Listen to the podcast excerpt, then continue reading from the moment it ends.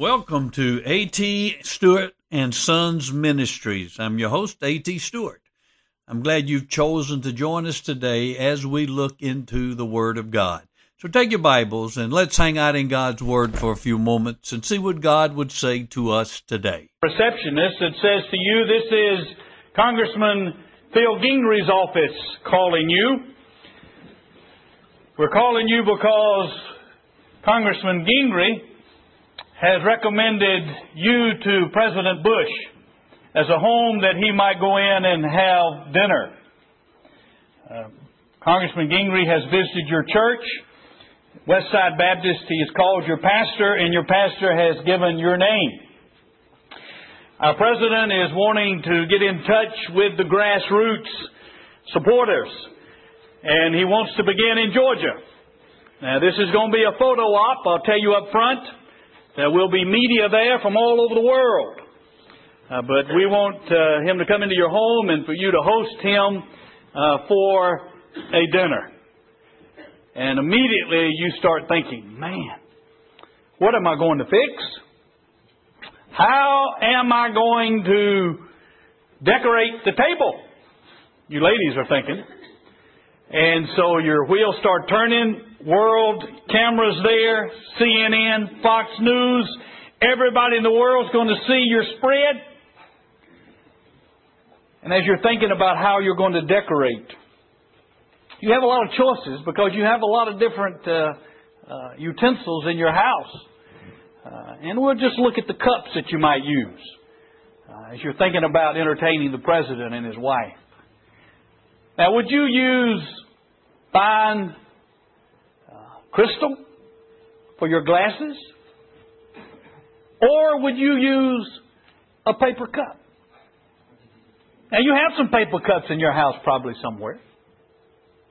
But I dare say, without fear of contradiction, that none of you ladies, not a single one, would decorate your table for President and Mrs. Bush with a paper cup.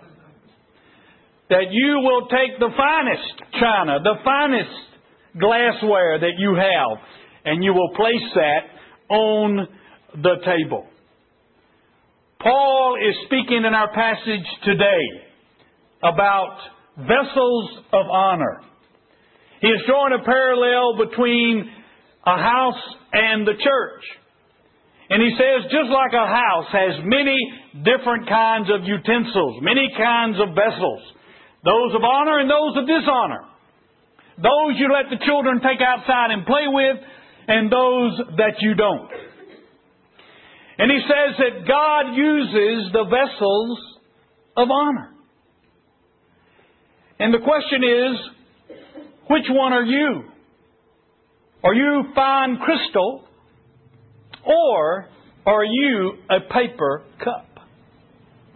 Let's turn to 2 Timothy chapter 2. Our passage today is in verses 20 through 22. Now, I'm going to tell you how you can be that fine crystal that God will use. Beginning in verse 20. Now, in a large house there are not only gold and silver vessels, but also vessels of wood and earthenware, and some to honor, and some to dishonor. Therefore, if anyone cleanses himself from these things, he will be a vessel of honor, sanctified, useful to the master, prepared for every good work. Now flee from youthful lust and pursue righteousness, faith, love, and peace with those who call on the Lord from a pure heart. In chapter 2 of 2 Timothy, Paul has been talking about the Christian worker, the disciple maker, which all of us are called to be. He has used several metaphors to picture us as Christians. He has used the soldier to talk about our wholehearted commitment to our task. He's talked about the athlete to describe our rule-abiding obedience. He's mentioned the farmer as one who is hard working. We saw last week the good workman, the approved workman, who correctly handles the Word of God. And yet again, he's changed his metaphor today, and it is that of a vessel, a utensil. Now, this word vessel actually in the Greek can refer to pots and pans and dishes and cups, any household contents. And he says there are vessels of honor and vessels of dishonor. The approved workman is the vessel of honor. The unapproved workmen that we saw last week, those are the vessels of dishonor. Now, how can you be that approved workman, that vessel of honor, that fine crystal? Well, Paul tells us, beginning in verse 21, first you have the responsibility to cleanse yourself. He says in 21, therefore, if anyone cleanses himself from these things. Now, the word cleanse means to clean thoroughly.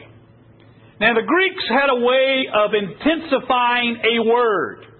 They would take a word and they would add a prefix to it, as the case with this word. The word itself is katharo, which means cleanse. But Paul wanted to intensify it. He wanted to show, I mean, to cleanse thoroughly.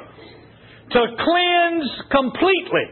So he added ek, ek.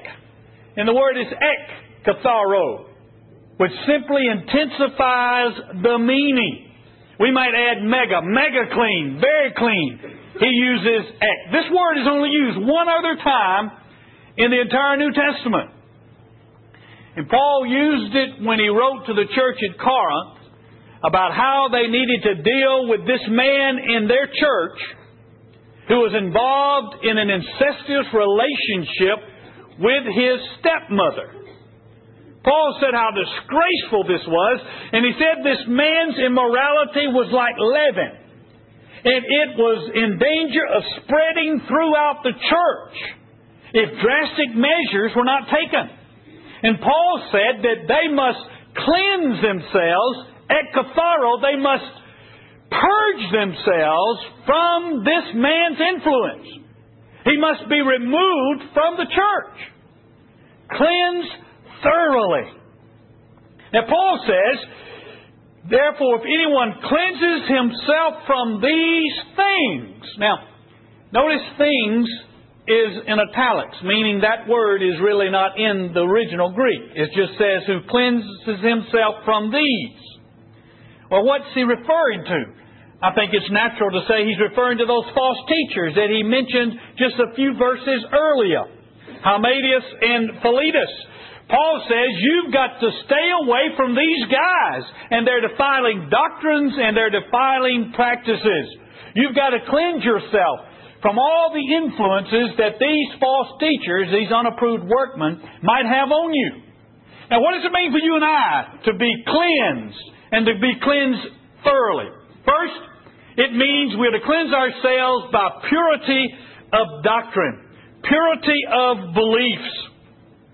Timothy was not to allow himself to be adversely influenced by the false teachings and beliefs of these unapproved workmen.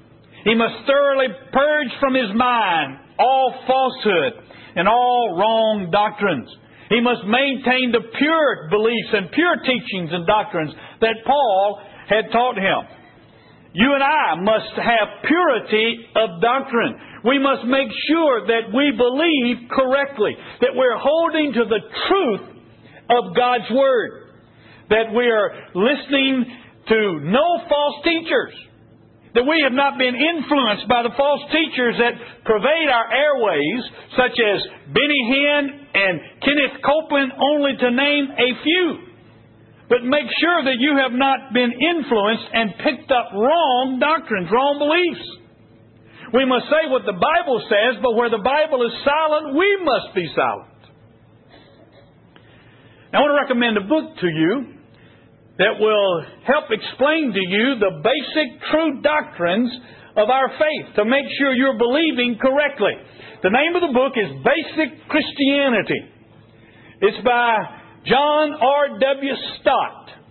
You can pick up this book at Amazon for $5.40 plus shipping and handling. So it's no excuse for you not to have it.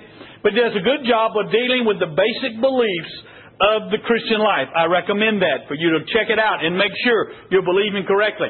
You can also get a copy of our church constitution and bylaws where we have our articles of faith. And you can use that to check your beliefs.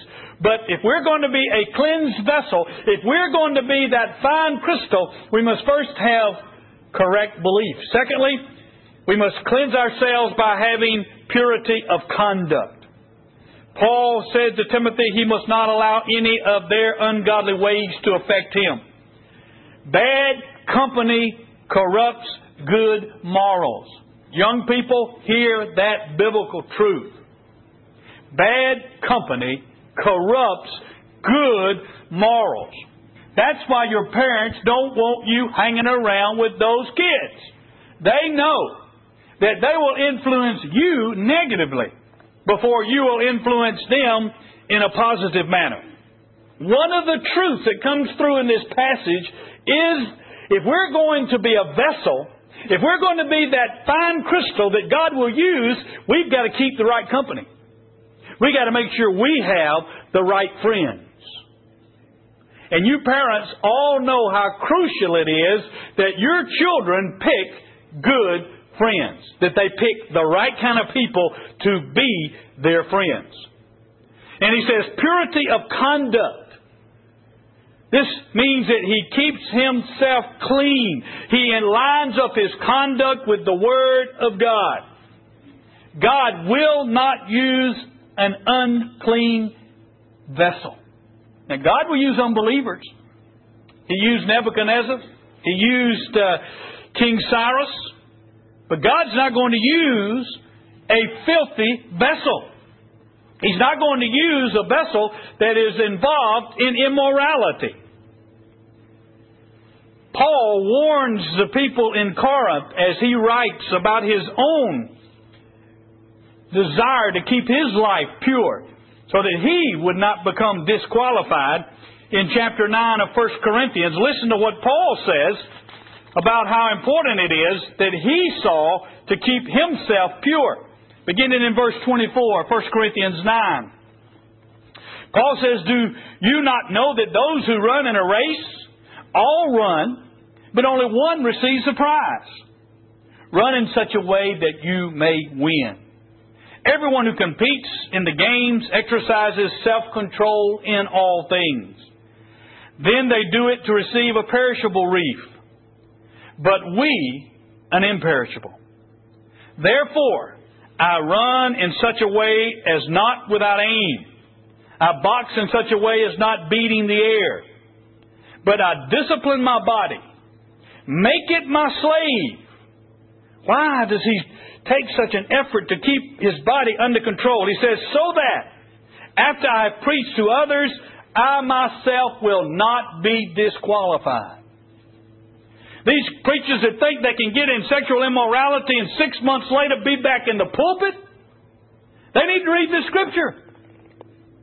You know, a fine piece of crystal that you might place before your president one day, if it gets chipped around the rim, you don't place it out again. It has lost its value.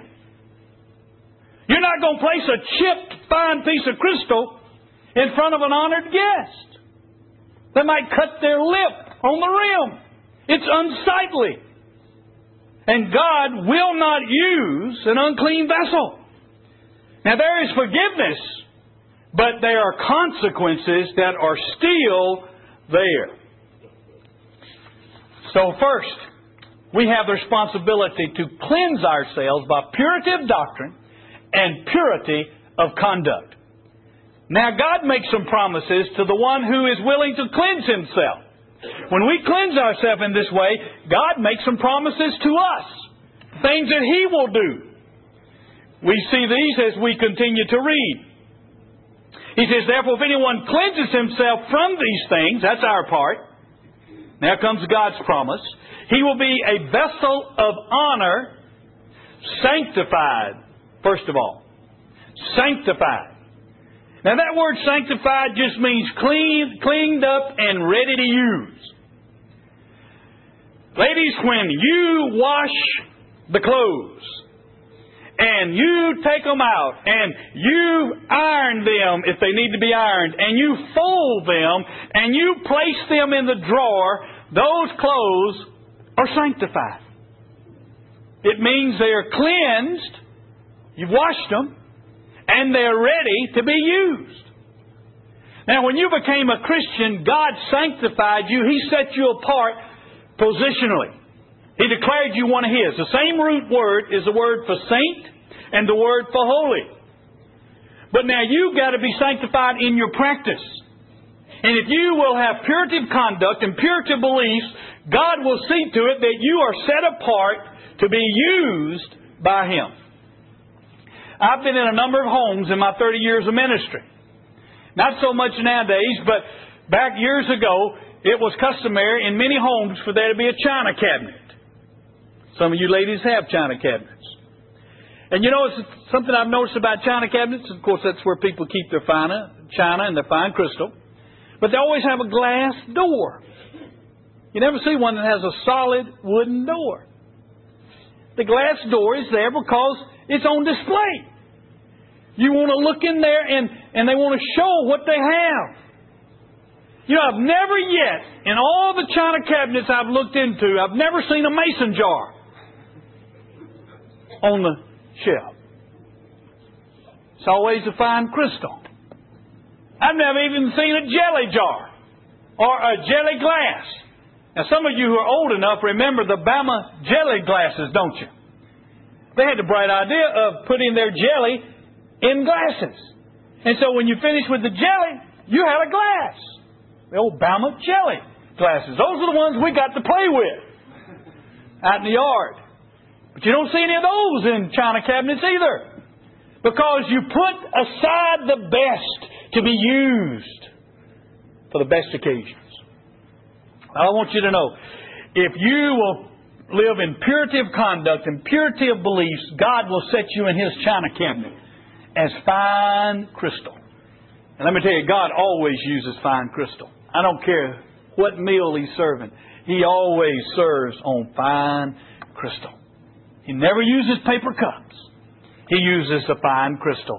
And so you'll be sanctified. Secondly, He says, useful to the master. And this word useful means very useful. Again, the Greeks would add a prefix. This is a prefix EU, which we have for eulogy. You know, to be very much so. To be well useful. Again, the intensified word. What a privilege it is to be used by God. Now, I'm holding something in my hand that is very useful. Now, some of you may or may not be able to see it. It may look just like a piece of metal. But you know, when you start folding this thing out, first it's a pair of pliers. And you can also cut some wire with it. And they're needle nose pliers. But that's not all. Also in here, there is a file. And the file also has a measurement, so you can measure with it. And then there's a can opener. And then there's a Phillips screwdriver. And then on this side, there's a knife blade. And there are a couple of other flathead screwdrivers. And then a smaller knife. And this is a fairly inexpensive one of these things, but this is very useful. Right? I mean, you can do a lot of different things with this. Now, you just have a Phillips screwdriver. There's not a whole lot you can do with that. You know, about all you can do is work on a screw that's got a Phillips head to it. Can't hammer with it. You really can't use it like a pair of pliers. You can't really cut with it. Can't open a can with it to drink out of particularly. This is very useful. Now, this is what God promises He will make of you and me when we live in purity of doctrine and purity of conduct. He will make us very useful. He'll use you in many various and different ways. And Paul says, useful to the master. Now, this word master is the word for absolute ruler. Now, the absolute ruler determines where you're used. Now, sometimes we make a mistake and say, God, I want to be used here. I want to be used in the limelight. I want to be used over there. Like the fellow mentioned at the commissioning service for Terry and Peggy about the different gates around Jerusalem. You know, everybody wants to be at the beautiful gate or the valley gate. Nobody wants to work at the dung gate. But you know, the Master determines where we serve. We're to be useful. Just to be served. Just to serve God. What a privilege. What a joy. So He says He will make us sanctified, set apart for service. He says that He will make us very useful. And then thirdly, prepared for every good work. The sense of being equipped. Purity of belief, purity of conduct equips you for every good work. Righteous conduct plus righteous living equals serviceable to God. And what a privilege to be used by God. That He would use you and me to accomplish His kingdom work. There are very few things that I think taste any better than good Southern fried chicken. And I mean good fried chicken. I've had some chicken that was not good fried, and it's not good, but good fried chicken. And you know, it's no better way to fry chicken than in an iron skillet. And some of you remember the days when your grandmother used to cook up fried chicken in iron skillets. Now, it's something about that iron skillet that makes for good fried chicken. I remember when I was growing up, I sometimes would eat over at Terry's house. We were in high school, and her maid used to use an iron skillet to cook some of the best fried chicken. You know, you really need the old hog lard to make that crust really fluffy. That old Crisco and canola and all just won't make it that fluffy. But that old hog lard, back then, it was good. But you know, you don't just pick an iron skillet up and stick it on the stove and heat it up and cook with it. You know, you got to prepare it. You got to get it ready. You know, you got to scrub it and get it good and clean. And then you put it on the fire and let it dry. And then as it dries and heats up, you put oil on it. And spread the oil on it. And then you stick it in the oven and let it cool down. And then it's ready to be used. Has to be prepared. Well, when God saves us, He cleanses us through the blood of Christ. And then He puts us on the heat.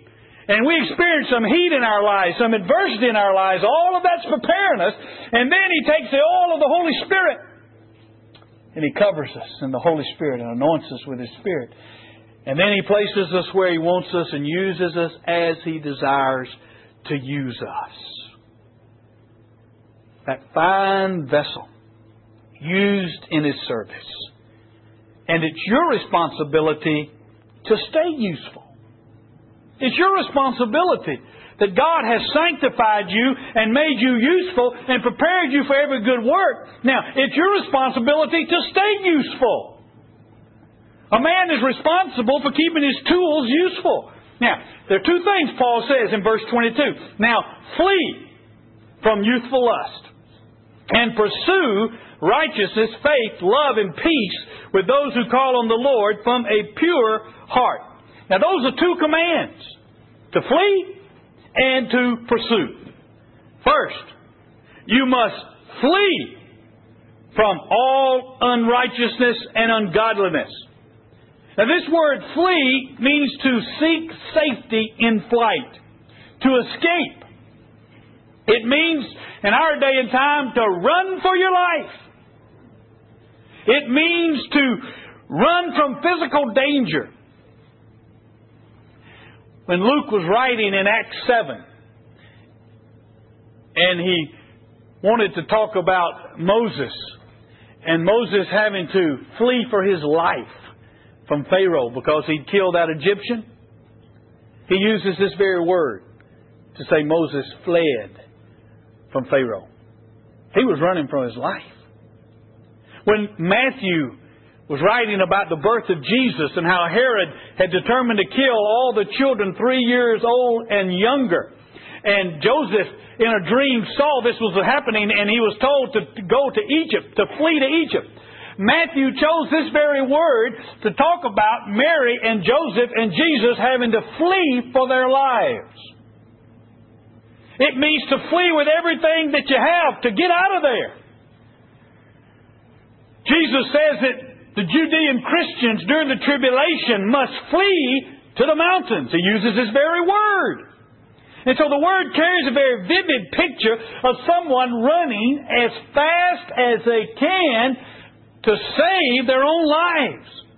They're running from a life-threatening danger. Now, we as Christians are to flee the spiritual danger of sin and temptation. And we're to do so like we're running for our lives. It's a very vivid picture. But you know what I see? I don't see Christians running for their lives away from sin. I see them trying to get as close as they can to it without doing it. We want to flirt with sin. Rather than taking off as fast as we can and running away from it with everything we got, we say, well, let me see how close I can get without falling in. You know, if there was a 18-foot, 220-pound boa constrictor up here, or python snake, you think I'd see how close I could get? You remember that television show, The Flash? I'd be a flash out of here. I'd be fleeing. That's the picture we're getting here. Run for your life away from sin, from all lustful, youthful lust, he says. Run away from it. Take off. Well, let's talk about the youthful lust that we're to flee from. Well, the word lust means a strong desire. Not necessarily sexual desire in Scripture, though that is included. But actually, it's any strong, consuming desire. Paul recognizes that there are certain desires that come with youthfulness that tend to get weaker as we get older. Now, you young people will not understand this, but those of you who are my age and older know what we're talking about. Some things just don't have the attraction they had when you were in your 20s. And in your teens. Some things just don't grab out for you like they did. And Paul is telling young Timothy, flee, run for your life from youthful lust. Now there are three things that I think are included. There is the lust for pleasure, the lust for power, the lust for possessions. First, he says, flee from that craving for pleasure. That inordinate cravings for satisfaction of the physical appetites, that lust for food and drink and pleasure. This includes the uncontrollable sexual desires. We would speak about someone being a party animal. Man, they just looking for a party. This is the picture of a Saturday night fraternity party on most of the major college campuses in America. Man, they just want to go for all they can get, experience all the physical pleasures they can experience of every sort. Paul says, run for your life from that lust for pleasure. Jesus triumphed over this temptation in his first temptation when Satan tempted him to make bread out of the stone, when he had eaten for 40 days and his hunger must have been strong. But he resisted. Next, we are to flee from the lust for power. That's the craving to be number one. The lust to shine. The passion to be dominant. The results of envy and quarrelsomeness. It's that determination to have our own way. I think Peter talks about these people in 2 Peter 2:10 when he says, especially those who indulge the flesh in its corrupt desires and despise authority. Because they want to be the authority. Daring, self-willed, they do not tremble when they revile angelic majesties. Got to be number one. I've got to be the top. I've got to be the best. I've got to have it my way. And usually they think their way is the right way. And that's why they want their way. Jesus triumphed over this temptation in the second temptation when he would not jump off the top of the temple in order to draw a crowd, in order to shine before men in a miraculous event.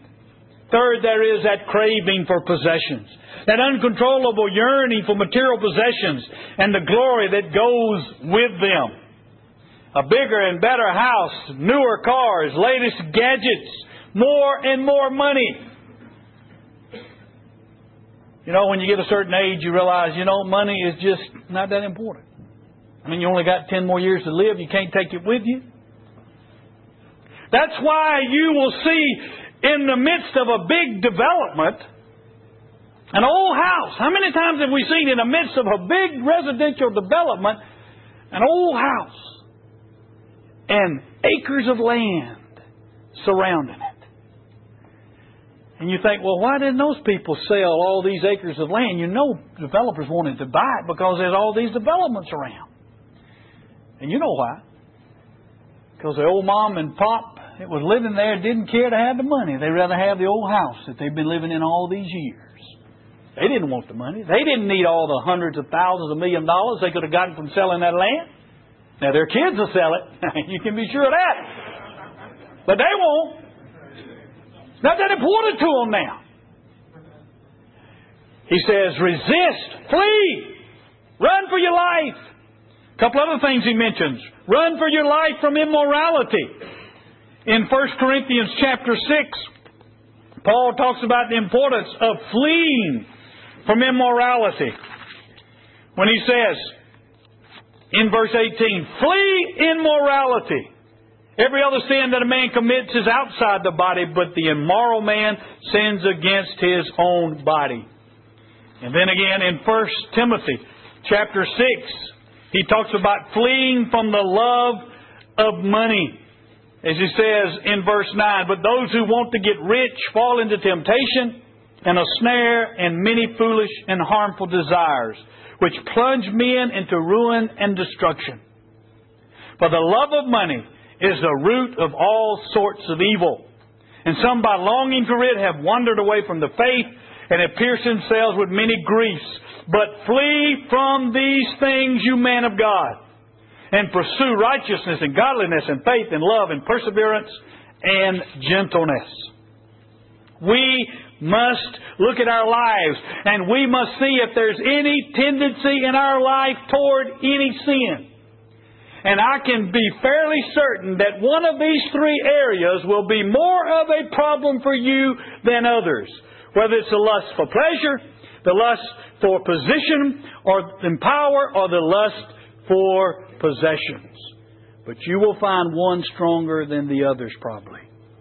And you need to look at your life and you need to identify what that is and you need to run from it as you're running for your spiritual life.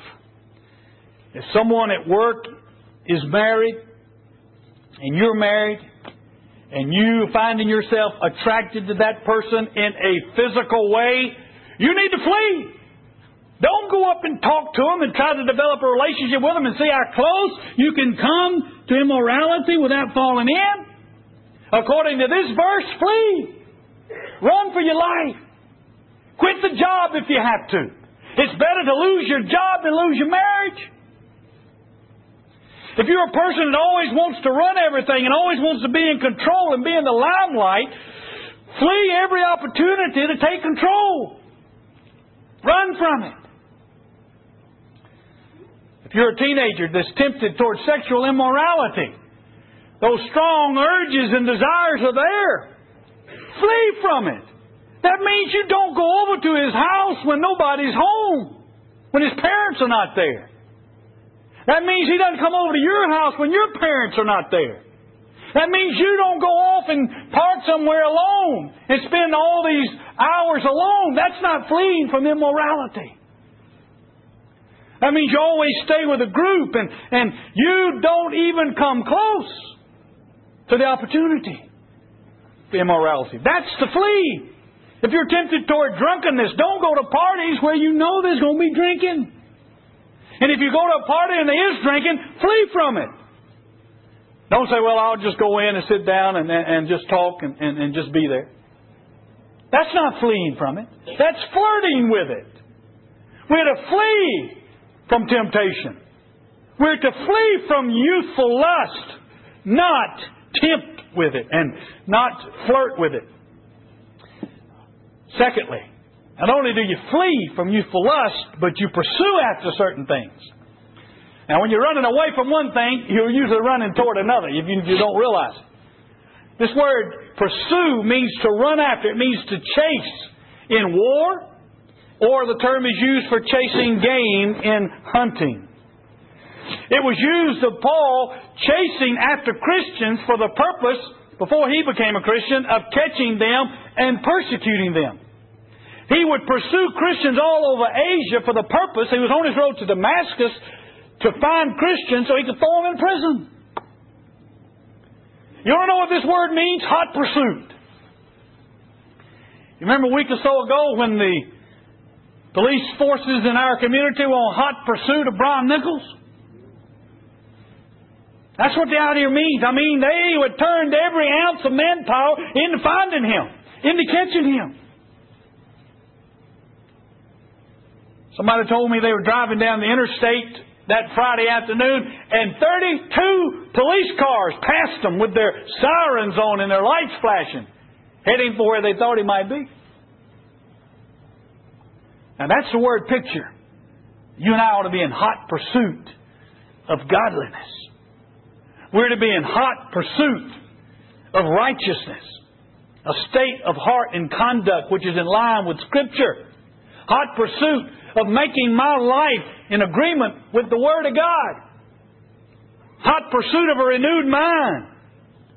We're to be in hot pursuit of faith, that humble, dynamic confidence in God that comes from being in His Word. Faith comes from hearing and hearing the Word of Christ. We're to be in hot pursuit of His Word. We're to be in hot pursuit of love, that self-giving love that puts others' interest above our own. It means being kind to our enemies. We're to be in hot pursuit of peace, which is that sense of well-being, that sense of wholeness. And notice what Paul says. We are to be in hot pursuit not by ourselves, but with those who call on the Lord from a pure heart. I told you earlier that one of the key themes of this passage is the company you keep. It's very important. As you pursue godliness, you pursue it with other people of like-minded heart. Young people, surround yourself with friends who love God as you do. Surround yourself with friends who are pursuing after righteousness and fleeing youthful lust. Don't associate yourself and encircle yourself with friends who are running toward youthful lust, rather than fleeing it. I'm afraid too many young people, even Christian young people, are fleeing righteousness and pursuing youthful lust. The company you keep will influence your behavior. Now, let me break this down for you. I said the word meant to pursue gain. How do you pursue righteousness and faith and hope and love and all this? All right, let me break it down. Now, if I decide I want to hunt, say, wild turkey, now the first thing I'm going to do is I'm going to set my mind on learning as much as I can about wild turkeys. I'm going to go and read about wild turkeys. I'm going to find out their habits. I'm going to find out what season, when the hunting season is. I'm going to find out where they are, where they live, what they eat, where I can find them, what kind of weapon's the best weapon to hunt them. I'm going to study wild turkeys. I'm going to learn as much about them as I can. Now, if I'm going to pursue righteousness, I'm going to study righteousness. I'm going to see what God's Word says about righteousness. I'm going to get out my concordance and I'm going to look up righteousness and I'm going to read the Scriptures that have to do with righteousness. I'm going to find books about righteousness and I'm going to read about it. If I want to Pursue love, I'm going to study love and what it means and what true love is and what the Bible says about it. If I'm going to pursue faith, I'm going to study it. I'm going to put my mind on it. I'm going to learn about it. I'm going to read about it. You get the picture? To pursue it means to go after it. Secondly, if I'm a hunter, I'm going to formulate a plan to catch that game. Not just going to read about it, but I'm going to formulate a plan. I'm going to determine what outfit I need to buy. I'm going to buy the gun I need to buy. I'm going to go out and, if I need to, take practice shooting it so I can shoot what I aim at. I'm going to learn how to do the turkey call to get old Tom Turkey to come around and come where I am. Now, I'm going to formulate a plan of where I'm going to go, where I'm going to find the turkeys, where I'm going to hunt, when I'm going to go. I'm going to plan it. I'm going to formulate it. Same thing about pursuing love and righteousness and faith. If I am going to pursue love, then I'm going to formulate a plan to love my enemies. I'm going to identify my enemies, and I'm going to formulate what I can do to show love toward these people. Whether it's send them a card, whether it's do a good deed to them, whether it's to call them and say, look, I want our relationship to be what it ought to be, but I'm going to formulate a plan. If I'm going to pursue righteousness, I'm going to formulate a plan to memorize Scripture so I can know God's heart and God's mind for righteousness. I'm going to memorize passages of Scripture that deal with righteousness. If I want to pursue faith, I'm going to formulate a plan to build faith. But then, thirdly, the hunter must execute the plan. All the knowledge, all the formulating of a plan is no good if you don't execute it. I can have it all worked out, but if I don't get in my car and drive to where I'm going to hunt the turkey and go out and do the hunting, it doesn't do any good. And so you must execute the plan as you chase after righteousness, as you hotly pursue love and faith. So I would ask you to go before God and say, God, which one of these am I most in need to pursue? Love? Righteousness? Faith? Peace? And then set about studying it. Set about formulating a plan to pursue it, to catch it. And then execute the plan. Keep catching it. Keep pursuing it until you have it. Do you want to be that fine crystal that God will use? Or that paper cup? To be the fine crystal, you must cleanse yourself by right living and right beliefs. You must flee all youthful lust, and pursue, chase after godliness. Let's pray.